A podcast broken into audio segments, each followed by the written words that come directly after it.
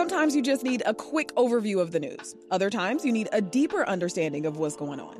The Rundown podcast has all of that, and it's Chicago based, so you know what's up in your neighborhood and across town. Listen to The Rundown wherever you get your podcasts. Hi, I'm Sasha Ann Simons, and this is Reset.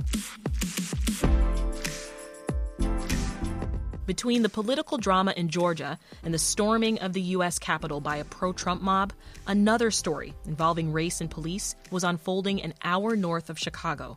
The Kenosha County DA announced the officers on the scene of the shooting of Jacob Blake, including the officer who fired multiple shots at Blake from close range, will not be charged with any wrongdoing. Activists and residents of Kenosha took to the streets to protest the announcement. No justice! No peace! No justice! No peace! Each and every day we get up and strap our boots on and get in a fight because we don't have a choice. Black lives, they matter now! Black lives, they matter now! Coming up, we'll talk with Clyde McLemore, the founder of Black Lives Matter's Lake County chapter, and we'll hear from one of the attorneys for Jacob Blake's family. But first, let's go to WBEZ criminal justice reporter Chip Mitchell. Chip, remind us of what went down in Kenosha last August. Well, right away there was there was cell phone video of this shooting by police that was viewed around the world. It shows Kenosha police officer Rusten Sheskey. He's white. It shows him following a black man, Jacob Blake, around the, the front of his car to the driver's side door, shows Blake reaching in to that open door and shows Officer Sheskey shooting Blake. Three of Blake's children were there. There were seven shots, it turns out, and uh, the shooting left Jacob Blake paralyzed from the waist down, Sasha. Mm-hmm. What's his current condition? Well, his family says he was discharged from a Milwaukee hospital in October and that he is undergoing treatment at an Illinois rehab clinic. Now, as we mentioned, Chip, no police officers in Kenosha will be charged for this. Talk about what officials said yesterday was the reasoning behind that decision. Well, Kenosha County District Attorney, he announced the decision. It was a nearly two hour presentation in the afternoon. And basically, he explained the incident from the perspective of the police officers on the scene. Remember, these are police officers who are uniformed officers. They're called to the scene on a designated domestic abuse call. When they get there, they know there is an arrest warrant for Jacob Blake, and they take actions at that time.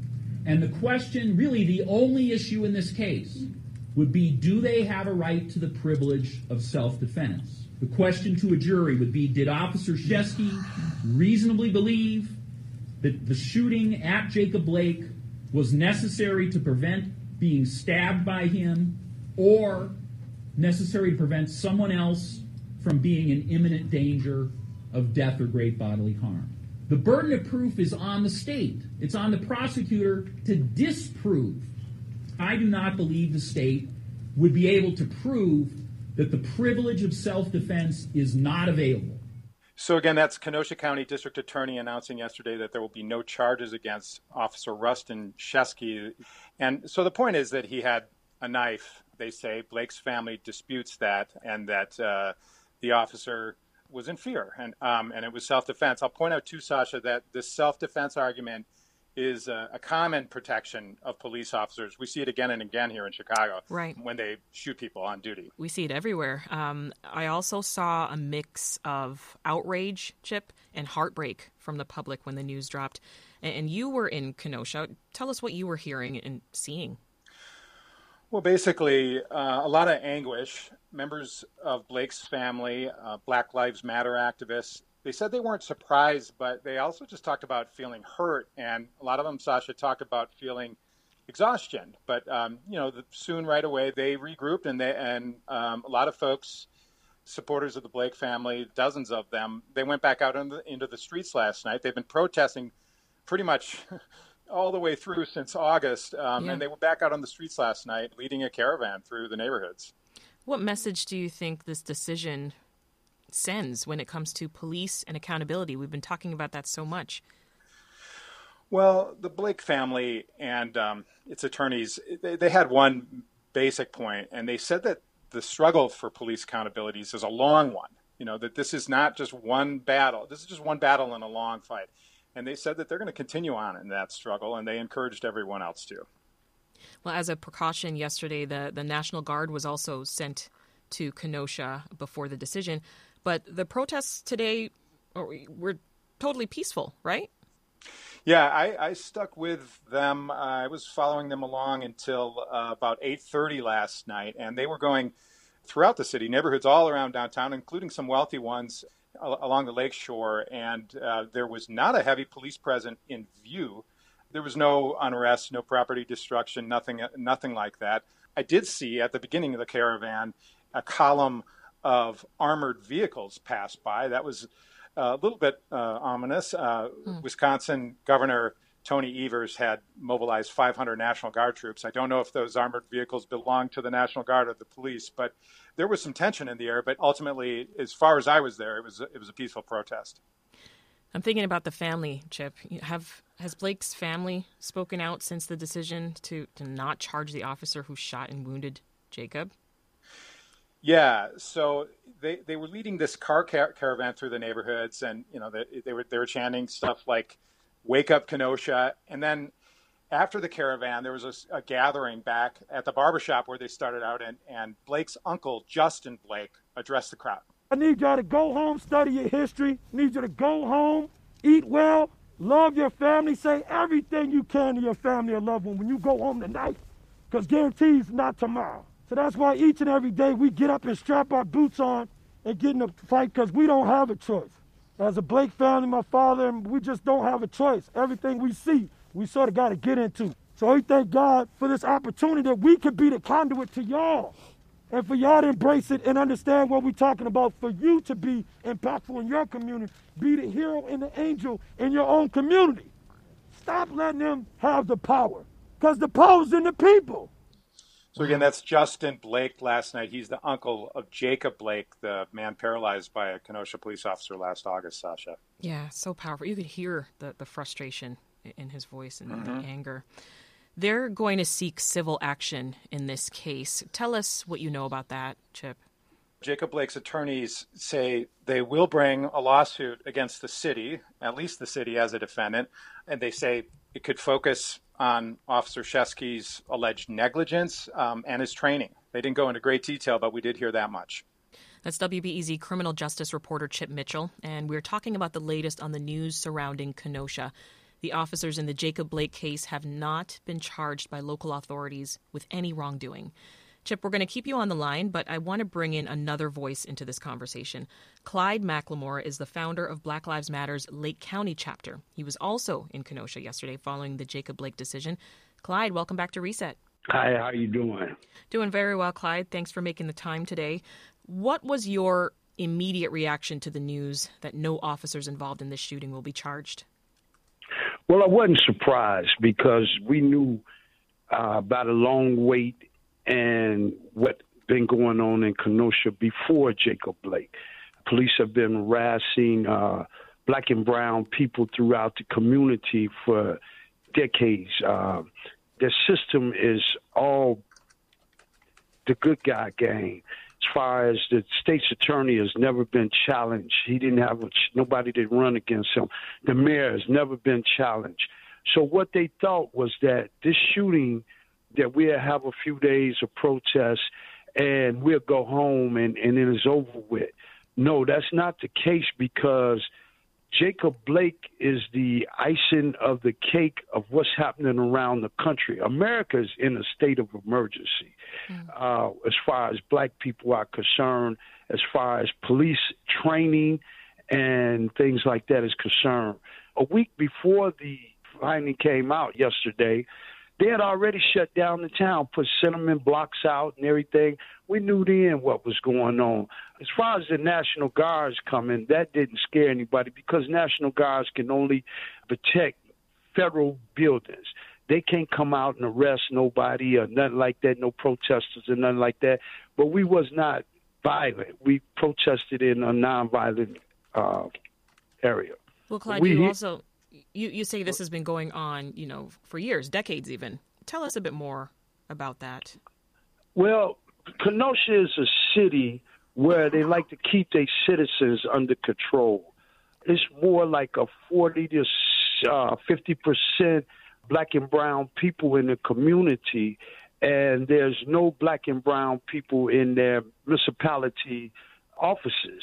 Uh, they pick and choose who they have to keep the community quiet.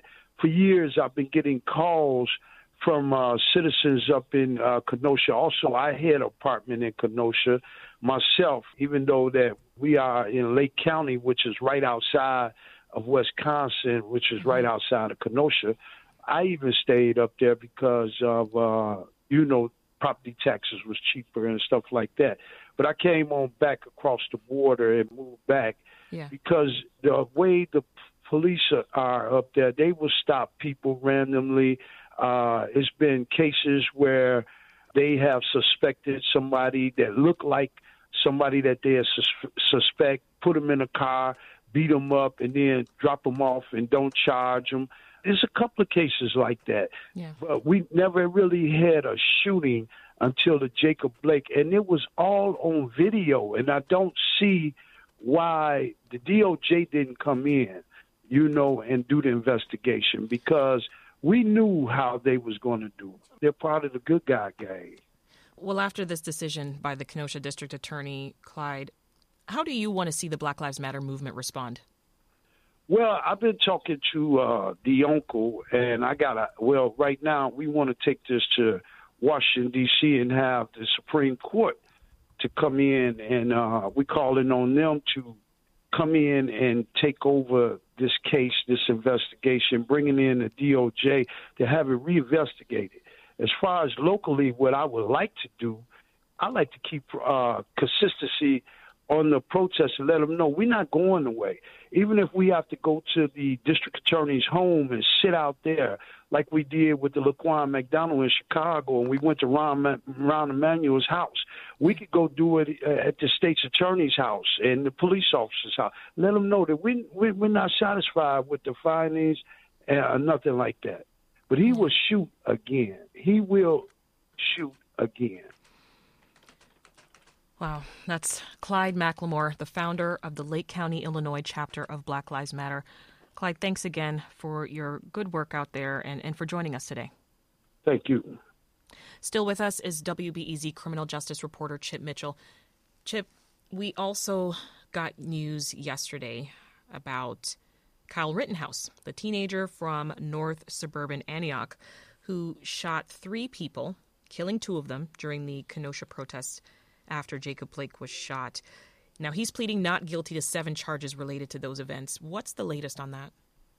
These Rittenhouse shootings took place August 25th. The arraignment was yesterday in the afternoon, actually, just two hours before the charging decision about Officer Sheskey was announced. Oh, wow. um, in a separate case, as they say, this arraignment took place as expected. He pleaded not guilty to all seven charges against him. Now, Sasha, the most serious one is the Wisconsin equivalent of what in what in Illinois we call first degree murder, and that carries a penalty of uh, life imprisonment. Um, Rittenhouse just turned 18 on Sunday. He was 17 when he shot these three people during the protest.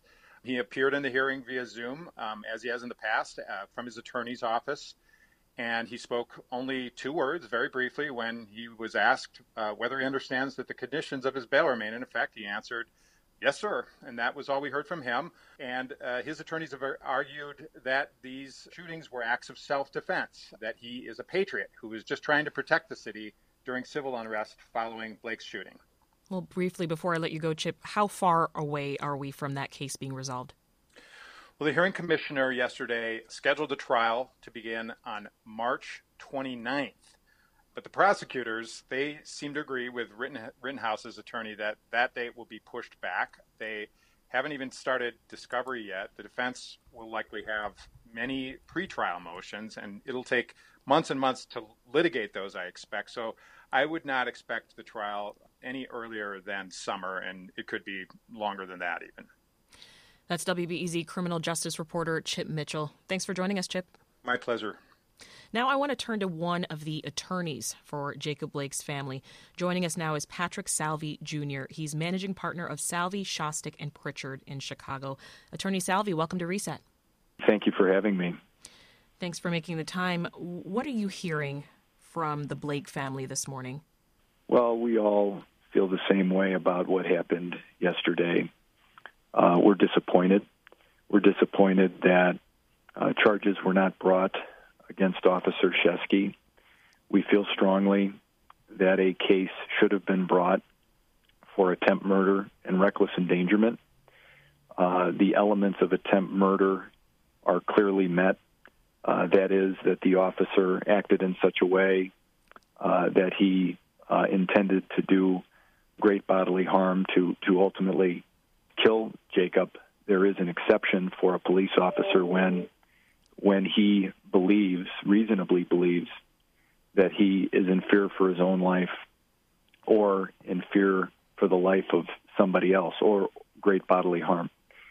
With respect to that question, it would be, I think, difficult for the officer to argue that he feared for his life when he shot, when he chased Jacob around the car, grabbed on his shirt, and pulled him back as he fired into his back. Uh, similarly, with respect to reckless endangerment, uh, we feel strongly that a case should have been brought because if you look at the video, what you see is that there are five, one child and four adults behind the, the car, basically in the trajectory uh, of Officer Sheskey's shots, in addition to the potential for ricochet within the vehicle, given that there were children in the vehicle, and given the fact that Officer Sheskey, by the time he was done firing the seven shots into my client's back and paralyzing him, uh, was looking to his left and had the gun cocked to the side, like you'd see in a mob movie. So, uh, with all that, we're, we're very disappointed. We look forward to uh, pursuing the civil case. We're unsure as to whether any federal charges might come or if there are any other possibilities for criminal charges. That's something that uh, there's some discussion about. But uh, from my perspective, in terms of what my expertise is, I do look forward to bringing the civil case along with my co counsel, Ben Crump, and the rest of Jacob's legal team. Police have insisted that Jacob Blake was, was armed with a knife, and it's hard to tell from the video. He doesn't appear to be brandishing or waving a knife, but police say that there was a knife. What role does the knife play here? Sure. I think the role the knife plays in this case and what you heard yesterday uh, from District Attorney Graveley and Chief Wray, the consultant on use of force, is it's their excuse. They have uh, a young man who, according to witnesses, those of whom I've spoken with, much of which is confirmed in the investigative file, which we continue to review. We were, it was only released yesterday. But many witnesses that call this simply a beating. There really wasn't much in the way of any sort of announcement, nothing in the way of de escalation or discussion, just simply hands on abuse from, from the moment the officers got on scene. And then from there, Jacob, of course, understanding that not many months before George Floyd had been killed at the hands of the officers, was simply trying to protect himself, but never, not once, uh, did he seek to do that with a knife. Before we have to say goodbye, how is Jacob? And thank you for asking that question because it can't be lost on all of what's going on. Um, he's paralyzed. He's going to be disabled for the rest of his life. Might he recover some neurological function in his lower extremities? We certainly hope so. Uh, but he will never walk again. In addition to that, because of the manner in which his spinal cord was injured through a blunt force trauma shearing of central nervous system tissue, he's going to be left with a chronic and devastating pain condition. That's the way the body works when the central nervous system tissue is injured like that. It creates tremendous pain. He deals with that on a daily basis. Uh, so he has a horrible injury, maybe the worst a human body could suffer short of a brain injury. Uh, he'll continue to fight with respect to his rehabilitation, and he's done that. Yeah. Uh, but there's no doubt about it. It's a, it's a bad injury. That's Patrick Salvi Jr., co counsel for Jacob Blake. Thanks for taking the time today. Thank you. Thank you for having me. And that's today's reset. For more great conversations like this one, head to our archives at wbez.org/reset and take 30 seconds and leave this podcast a rating and a comment. It really helps other people find us. Thanks for that, and thanks for listening. I'm Sasha Ann Simons, and we'll meet again tomorrow.